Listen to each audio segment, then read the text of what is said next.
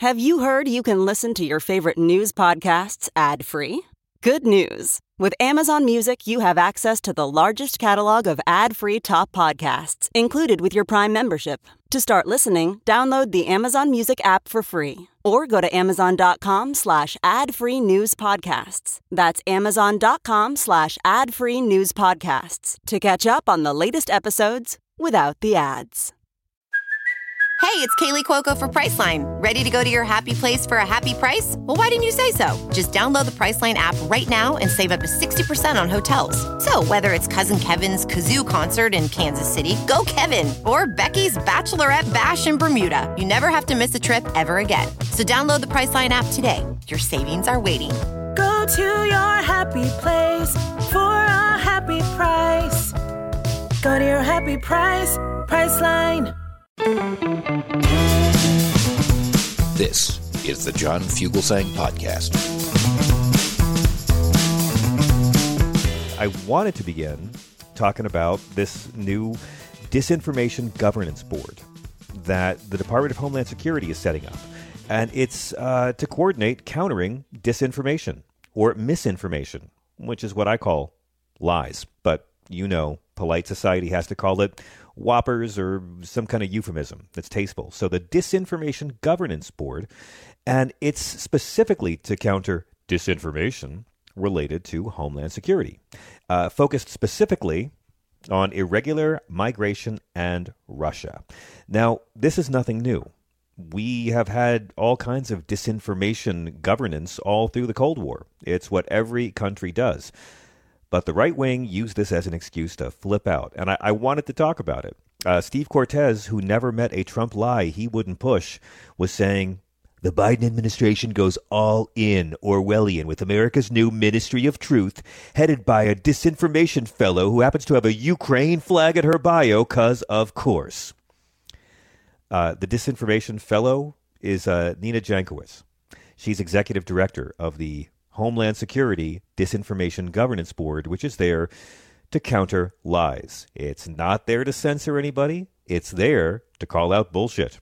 That's it. No censorship. And she was a disinformation fellow at the Wilson Center, and she advised the Ukrainian Foreign Ministry as part of the Fulbright Public Policy Fellowship. And she saw oversaw Russia programs at the National Democratic Institute. So yeah, she cares about Ukraine, A, because she advised the Ukrainian Foreign Ministry, and B, she's not a complete fucking monster, Steve Cortes. Ministry of Truth. That's the expression they're using all day long. This was the number one trending topic on Elon Musk's new toy, Ministry of Truth. And it's trending because of Putin's lie pushers. I'm sorry, because of Trump's lie pushers. But I repeat myself. Here's the funny thing all these people that have pushed every lie Donald Trump have ever said, who've, who've, defended him from Obama's birth certificate to windmills cause cancer to he really won the election to the virus will go away when the weather gets warm, the lies after lies. And now they're actually having a government board to call out disinformation, not to censor anyone, just to say, hey, y'all, this is some bullshit and we can all debate it. But what do fascists have to do? They have to play victim. So now they're actually saying that uh, it's Orwellian. or Orwellian is what the Trumpers are saying.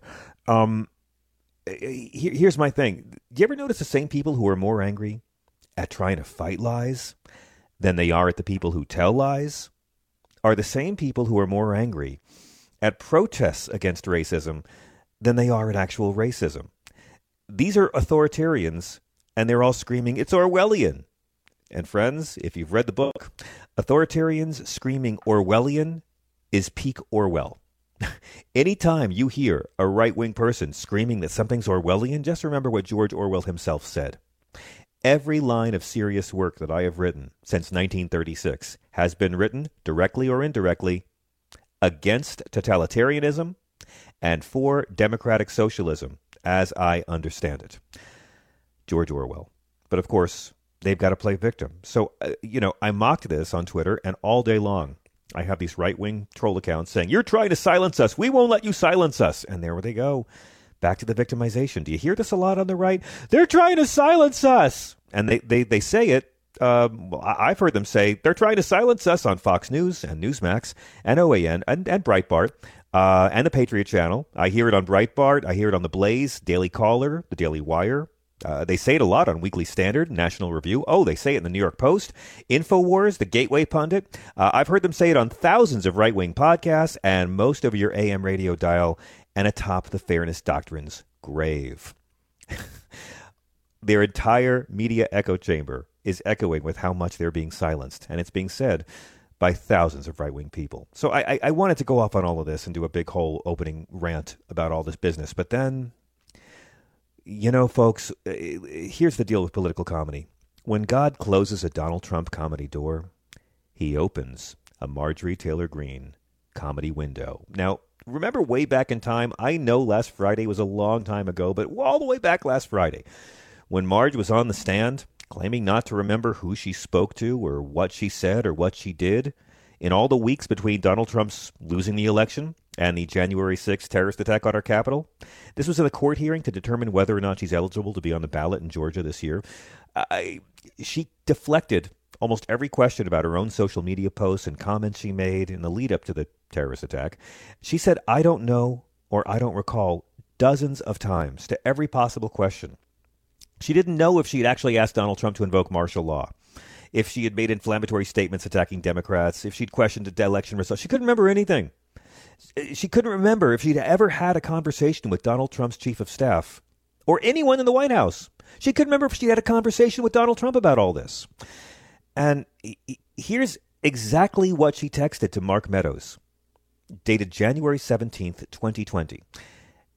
Marge says, and I quote, In our private chat with only members, several are saying that the only way to save our republic is for Trump to call for martial law. She misspells the word martial. I don't know on those things. I just wanted you to tell him. They stole this election. We all know. They will destroy our country next. Please tell him to declassify as much as possible so we can go after Biden and anyone else. Yeah. Um So, so here's here's the fun part about this. This is clear evidence that even though she said she couldn't recall it, Marge had a conversation with the White House chief of staff where she kind of sort of advocates for martial law and acknowledges other members of Congress had done so. Friends, including our conservative friends who are listening to this because hate gets your heart rate up. Isn't that a kind of conversation you'd remember? You know, if you'd actually talked to the president's chief of staff and talked about how maybe we should have martial law, others are saying it, do you think you'd remember that? Well, it turns out the only thing Marjorie Taylor Greene remembers worse than her own actions around January 6th is the Holy Bible. Um, this is my favorite story of the day, and I'm sorry to open Talking Tabernacles again, but my friends, we ha- we have to call these fake Christians out. Why? Because they use this veneer of Christianity to justify policies that are the exact opposite. You don't need to believe in anything that's in Christianity to call these hypocrites and liars out. Over here, I am in the camouflage removal business, and Christianity should not be a cloaking device for douchebaggery. Ergo, hence, therefore, to wit, here's Marjorie Taylor Greene, who is being interviewed by extreme right Catholic activist Michael Voris. And she was talking about all these horrible Christian groups that are helping immigrants and refugees at our border. And and and guys, welcoming the stranger, that's not what Jesus had in mind. And why are they doing it? Why are they doing it? Because the church, wait for it, wait for it, is run by Satan. Give a listen. What it is is that Satan's controlling the church. The, the church is not doing its job, and it's not adhering to the teachings of Christ, and it's not adhering to what the Word of God says we're supposed to do and how we're supposed to live. And what they're doing by saying, oh, we have to love these people and take care of these migrants and love one another. This is loving one another. Yes, we are supposed to love one another, but their definition of what love one another means uh, means destroying our laws. It means uh, completely perverting what our Constitution says. It means uh, taking unreal advantage of the American taxpayer. And it means pushing a globalist policy on the American people and forcing America to become something that we are not supposed to be. What Okay. Uh, wow. Right? Like in one sentence, in that one last sentence, she managed to be anti immigrant, uh, using racist code language, making America become something we are not supposed to be, uh, using an anti Semitic trope, globalist, one of my favorite code words, uh, and she's completely anti Christian. Like, like the Lord's word. She talks about we're not following the Lord's word. The Catholics that are down there, the Catholic Church saying to welcome the immigrants, they're, they're not handling the Lord's word. First of all, let's be glad that the Lord takes time out of his busy, busy schedule every day to really give a shit about these invisible lines we've drawn in the ground on his earth to separate our tribes. Because you know, guys, God cares a lot about where our invisible lines are. Because God likes white Americans more than God likes brown people south of our border. Satan's controlling the church. She actually said the church is not adhering to the teachings of Christ, and it's not adhering to what the Word of God says we're supposed to do and how we're supposed to live. Later on, she said that the federal government has to cut off foreign aid to nations from which undocumented immigrants are arriving.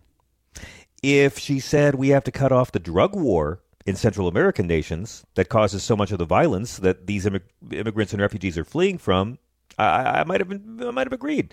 She said we should hold those countries accountable. Oh, I'm sorry, Guatemala, you're not getting a check this year because you've sent X number of thousands and tens and thousands of hundreds of thousands and millions of people to illegally invade our country, as if they're an army. They may not have guns, but they're numbers of a regiment of an army. Folks, asylum seekers break no laws. Okay? So here's the deal. Um, because Marge cares so much about the Lord's word, I just want to remind you of what the Lord's word actually is. Let, us just give a few examples. Because uh, Marjorie Taylor Greene doesn't remember the Bible any better than she remembers calling for martial law. Deuteronomy 10 You shall also love the stranger, for you were strangers in the land of Egypt. Leviticus, the homophobe's favorite Bible chapter, Leviticus 19:34. The alien who resides with you shall be to you as the citizen among you. You shall love the alien as yourself, for you were aliens in the land of Egypt. I am the Lord your God. You know, the fact that he signed it, I am the Lord your God, makes it sound like that's the Lord's word. But let's go more. Deuteronomy 27. Cursed is anyone who withholds justice from the foreigner.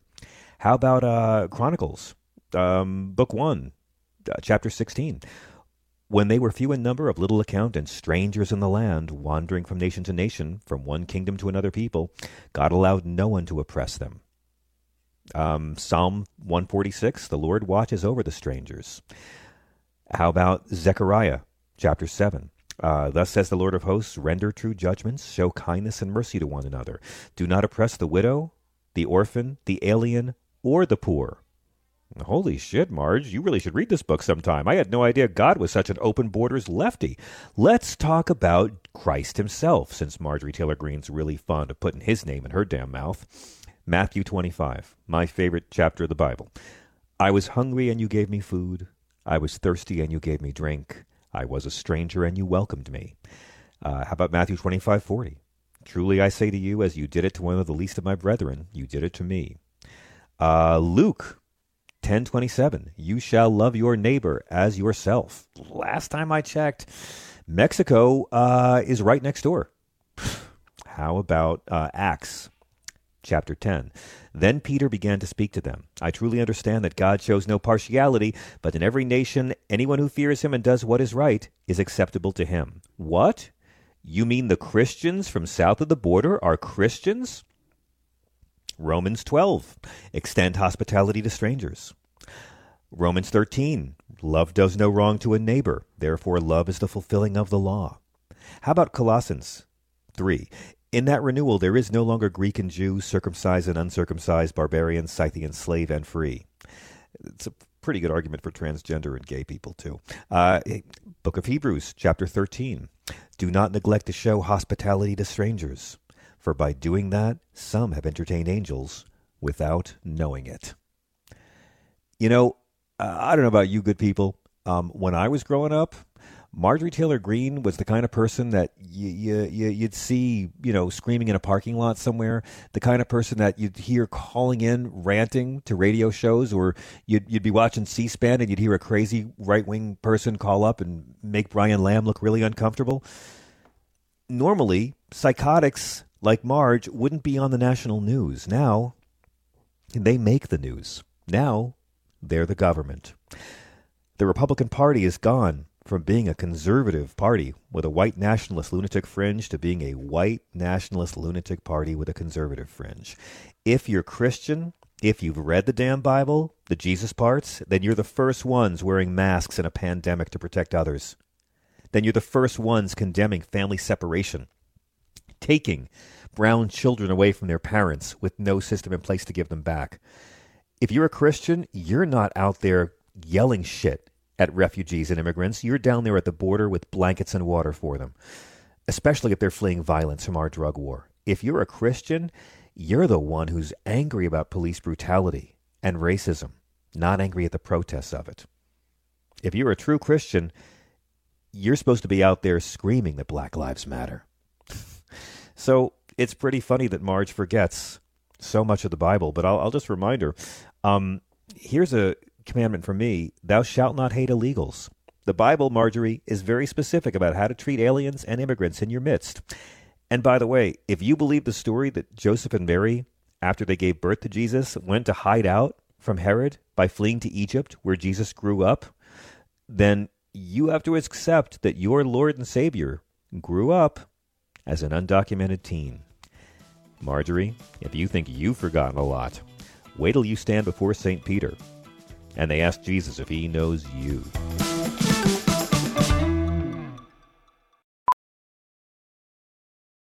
Professional welder Shayna Ford used VR training developed by ForgeFX to hone her skills as a welder. The more time that you spend practicing it, that's what separates a good welder from a great welder. VR training can help students like Shayna repeatedly practice specific skills. Virtual reality definitely helps because the more muscle memory that you have, the smoother your weld is.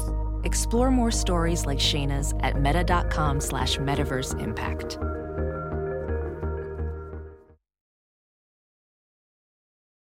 As you write your life story, you're far from finished. Are you looking to close the book on your job? Maybe turn a page in your career? Be continued at the Georgetown University School of Continuing Studies.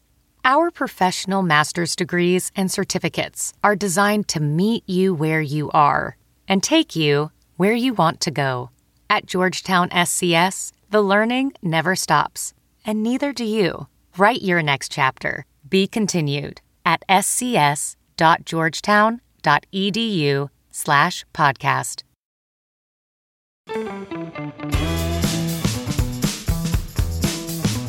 Can I just say, I hate it when I'm having a great conversation with Bob Cesca and it's interrupted because we have to go on the air and have a conversation. I, I love talking to Bob Cesca. He is one of the smartest, funniest, handsomest, and tallest guys in the game. He's the host of the Bob Cesca Show. Uh, maybe you're a fan of his columns. Maybe you're a fan of his appearances on the Stephanie Miller Show. I'm a fan that he even talks to us every Wednesday. Mr. Cesca, welcome back. Hey, John. Uh, you know, I was just asking you about your religion. I was just asking about your background. Yeah, I didn't know. How I didn't know, know all of these things. I mean, I went to Catholic school. I, I did the whole Catholic school thing for eight years. I Wow. uh, went to church twice a week, like a Wow. good Catholic kid. I was an altar boy, and in fact, in fifth grade, I was considering going into the priesthood. Yeah. But of course, girls came along, and that was that. Yeah, same But same the- here. The- they wanted me to go into the priest. The priest asked me to go into the priesthood, but I was like, uh, sorry, I have another calling.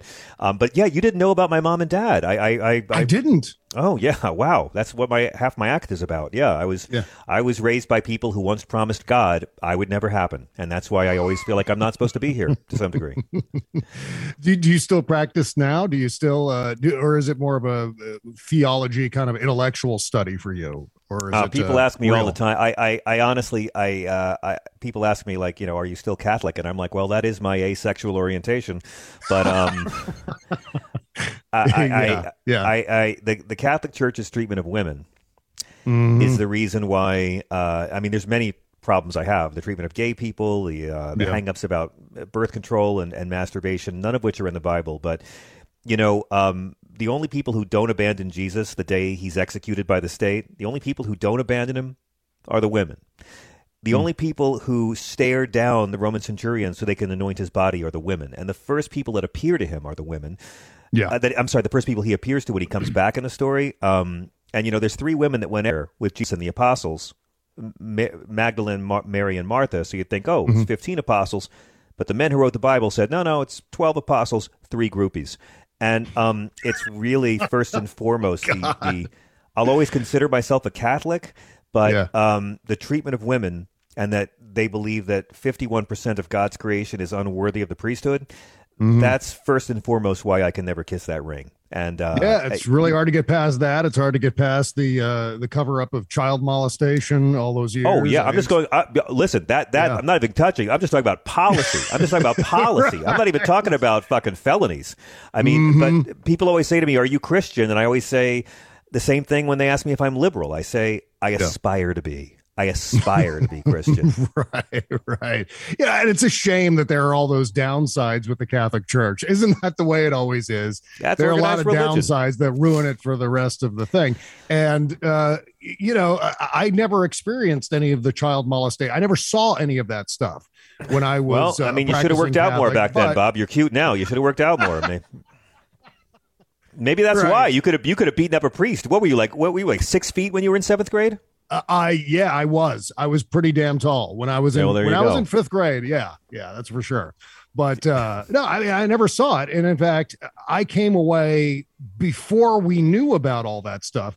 I came away with generally a positive view of the community aspect of I still have a positive view of it. I still have a Yeah, positive. I, yeah. know, I know tons of wonderful Catholics. I know great nuns. I know great priests. Mm-hmm. Um, and I can tell you that you know, um, ab- putting women in jail for abortion has nothing to do with the New Testament at all. Right, and Jesus' religion of Judaism was never against abortion and still isn't.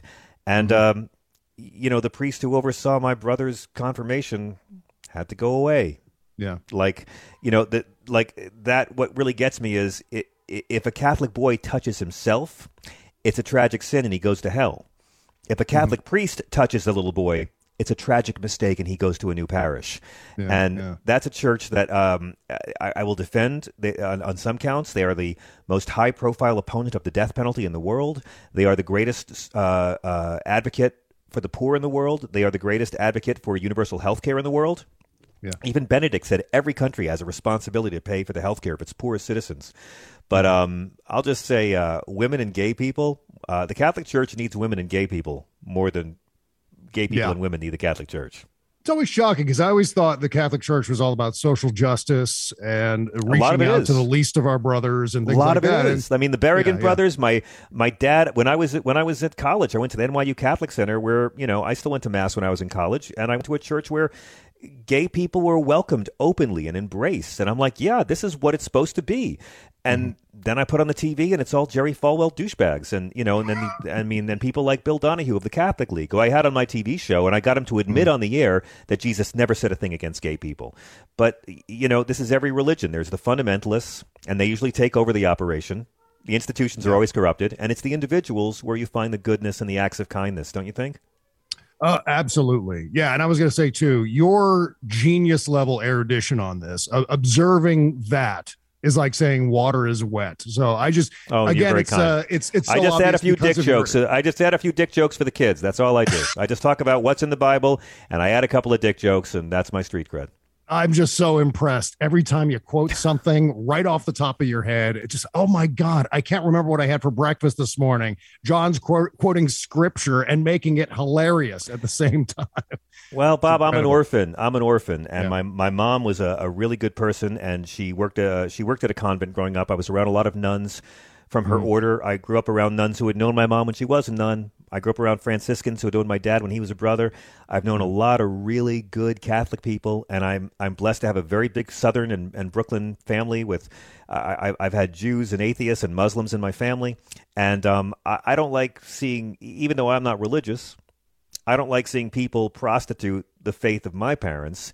And use Christianity as a cloaking device for meanness.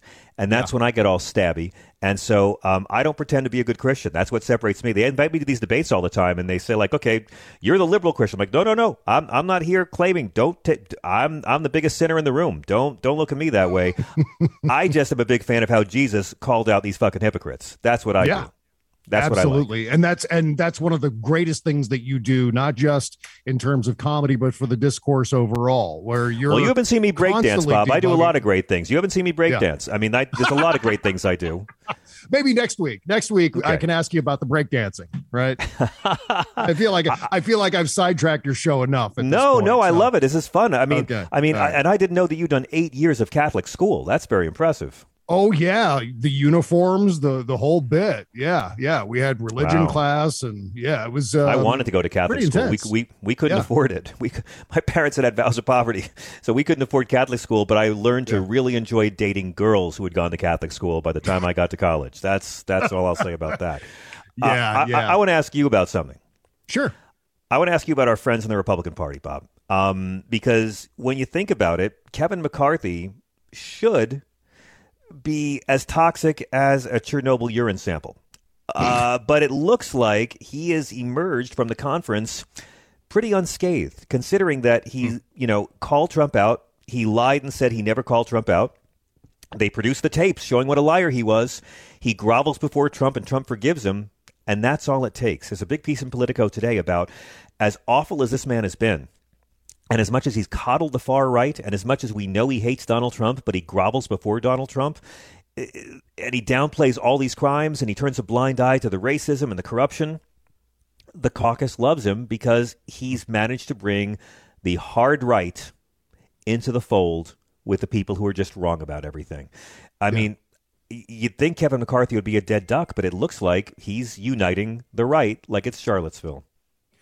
Yeah, I mean, on the surface, it certainly seems that way. I, question whether or not the rest of the caucus is complying with him at this point because he's still the leader of the Republican caucus. They the only care about money. Who did he punish? Yeah, he punished Liz Cheney for telling the truth. He won't punish Right. them for lies. They're hanging Madison Cawthorn out to dry, but that's because he, you know, told tales out of school.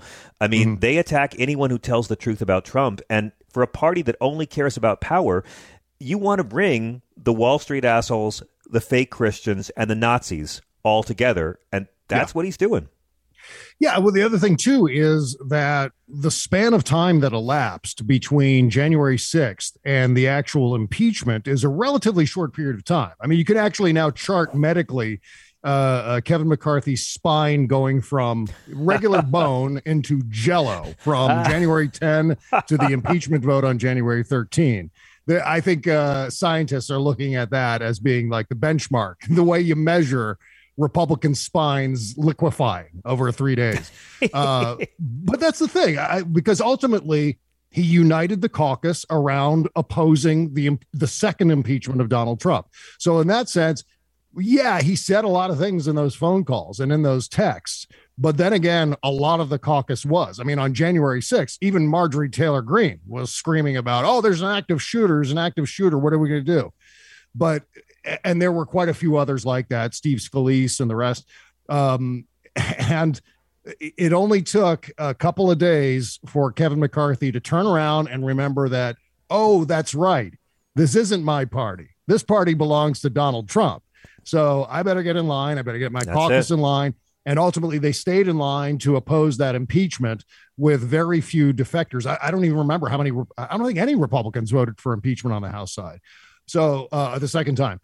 And Right. so, um, in that respect, that's I think why he's still got this support because it doesn't matter water under the bridge. What what ultimately is is important here is that he kept the whole caucus unified. So, Mr. Cesca, do you believe then that these midterms are not just about who's going to control the caucus? They're going to be about how much does Donald Trump control the party? Because it- all eyes are going to be on his endorsements and how well his endorsements do. And it, it seems to be the conventional wisdom is if Donald Trump's endorsements do really, really well, then he's the nominee if he wants it. Yeah, uh, I don't think. I hope they're not sticking with that litmus test. I think that would be a huge mistake. because I don't know that his, uh, I mean, I don't think his record so far hasn't been that great. Uh, and I think we're getting a skewed view of Donald Trump's popularity based on cable news, based on what we see on Twitter. And I don't, I don't know that that's necessarily the case on the ground. I think, at least privately, Republicans are still figuring out a way to wiggle away from Trumpism at this point. And yeah. so, uh, I, you know, it's it's really difficult to perpetuate yourself as a uh, as the leader of the party when you've got the actual leader of the party, Mitch McConnell, kind of working against you. So that may well, not work out well for him. Well, I think we've learned. I mean, I've always said Donald Trump's true ethnicity is celebrity. Um, yeah. And uh, it's its own ethnic group. It's why Kanye West has more in common with Trump than he does with anyone in Chicago. And if you're famous enough, Trump will endorse you. So there's Dr. Oz, yeah. there's Herschel Walker. Now Herschel um, has a sixty point a sixty percentage point advantage over his Senate primary opponents right now in the state of Georgia. Let's talk Georgia. Herschel Walker is polling sixty percent higher than everyone else running for Senate for the Republicans. And none of the other ones ever held a loaded gun to their wife's head or lied about being valedictorian. You know, but Herschel's doing great. But look at Governor Brian Kemp. Um, Trump has gone against Brian Kemp because Brian Kemp told the truth that uh, they counted the votes many times and Donald Trump lost the state. So that's mm-hmm. all Trump needs to say, you're not loyal. You won't lie for me. You're not corrupt for me. So he endorsed David Perdue, the former senator. Do- Trump's endorsing David Perdue. And right now, Governor Kemp is trashing this guy 53% yep. to 27% in the New Atlanta Journal Constitution poll. I mean, like like the 50% threshold. I mean, that's an example of a Trump endorsement that might not really look too good. I happen to think that maybe, Bob, maybe I'm an optimist, but I'm seeing shades of 2012, the year of mm-hmm. Todd Akin, the year the Republicans nominated so many batshit candidates that Democrats were able to do pretty well in those in that election, better than they thought. I mean, yeah. Dr. Oz is weak, J.D. Vance is weak, Herschel Walker is really weak. Yeah, and uh, this could be another year. I, you know, I'm. I, I, I don't know why, John. I'm feeling hopeful. I'm feeling hopeful this week about the midterms. Just I've been digging into the numbers lately, and I've been seeing that there are many more toss-ups than I thought. And without the toss-ups, it's pretty much even Steven between Republicans and Democrats as far as the Senate side, House side. And so in that respect, I'm feeling okay about that. But Here's the thing when it comes to Donald Trump and the midterms I am very hesitant to write him off in any event, no matter what happens uh, in November. If the Democrats are able to retain their majorities in Congress, maybe lose a, another state legislature chamber somewhere in a number of different places, perhaps, uh, and have a bad day in other ways. But in terms of the national vote, in terms of uh, what we're talking about in, in Congress, uh, if if the Democrats end up uh, defying history, I think Donald Trump's still going to run, and I still think that he's uh, pretty much a lock for the nomination. I don't think the Republican Party, the way it is right now, is going to go against him and his supporters. That's one of the reasons why Kevin McCarthy's spine turned to jello right. last year uh, between January 10th and January 13th, because no one on the Republican side wants to piss off the red hats. That's uh, yeah. a recipe for disaster because they're they're afraid that there's going to be another insurrection and they're going to be in the crosshairs again. I mean, that's just they're terrified of those people, and for, I think for good reason. Bob, I, I, I, could talk about this with you all night, but in our final minutes, I, I have to ask your opinion on you know who purchasing you know what. My unpopular yeah. take is um, I don't care if he lets Trump back on. Uh, I just don't want Trump appointing judges. I don't care what he tweets, and I also, right. you know, if you think if you're upset about billionaires buying shit, look around. I mean, mm-hmm. eh, you know, I, I, don't know if he's going to make Twitter worse, if it's going to be the end of free speech as we know it, if it's going to be bot heaven. Barack Obama lost 300,000 followers yesterday, and Twitter won't say why. Um, uh, but I'm more upset that you can buy senators than that you can buy Twitter. What do you think about yeah. this? Uh, well, yeah, I, I, think you're exactly right as far as Twitter goes. Uh, you know, we survived Twitter when Donald Trump was on there uh, before some of the uh, the weirdos and red hats got kicked off a year ago. You know, we we endured that. We got through that. What I'm concerned about is Elon Musk and this drive toward unrestricted free speech. is just a disaster waiting to happen. In fact, one of two things is going to happen. Either uh, Twitter is going to become the next 8chan or whatever it is, Right. whatever it's called now, 8kun, I think it's uh, is the name of it. Or Elon Musk is going to have to backpedal uh, because he's going to quickly discover that shareholders don't like whatever is going to be posted on Twitter now with this unrestricted free speech mantra, you know, Nazi death porn or whatever it is that you see on 8kun outside of the the Q stuff. I mean, in fact, on 8kun, the Q material is some of the most mild material that you'll see Really? on that forum. I mean, Really? unbelievably heinous photos and videos and and uh, and disinformation, Nazis, white supremacists, the worst people in the world populate those boards. And if you have an unrestricted free speech platform in Twitter, what's to keep all those people from flooding in and making Twitter into the next version of that? And I think that's entirely possible. And that's going to that but that's going to irritate shareholders. That's going to irritate the board at Twitter. I don't think Elon Musk is going to be able to carry on that way. So I think what he's going to end up having to do is pull the reins back and say, "Okay, yes, we do have to have content moderation. Duh, it's the Yeah. adult thing to do." I'm just getting the popcorn ready, Bob. What's the best way for our listeners to follow you and your work, sir? Uh, you can follow my podcast everywhere you get your podcasts. Also on my Patreon page, which is bob bobcescashow.com. So good to see you, Bob. Have a great, great Thank you, week. John.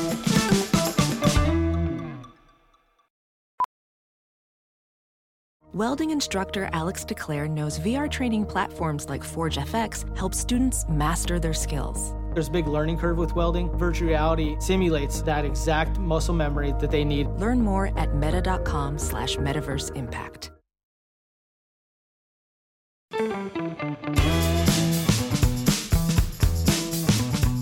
Just wanted to give a quick uh, COVID update because they announced today that blood tests show a majority of Americans, roughly 190 million of us, okay, about 60%, including three out of four children, have already been infected with COVID 19.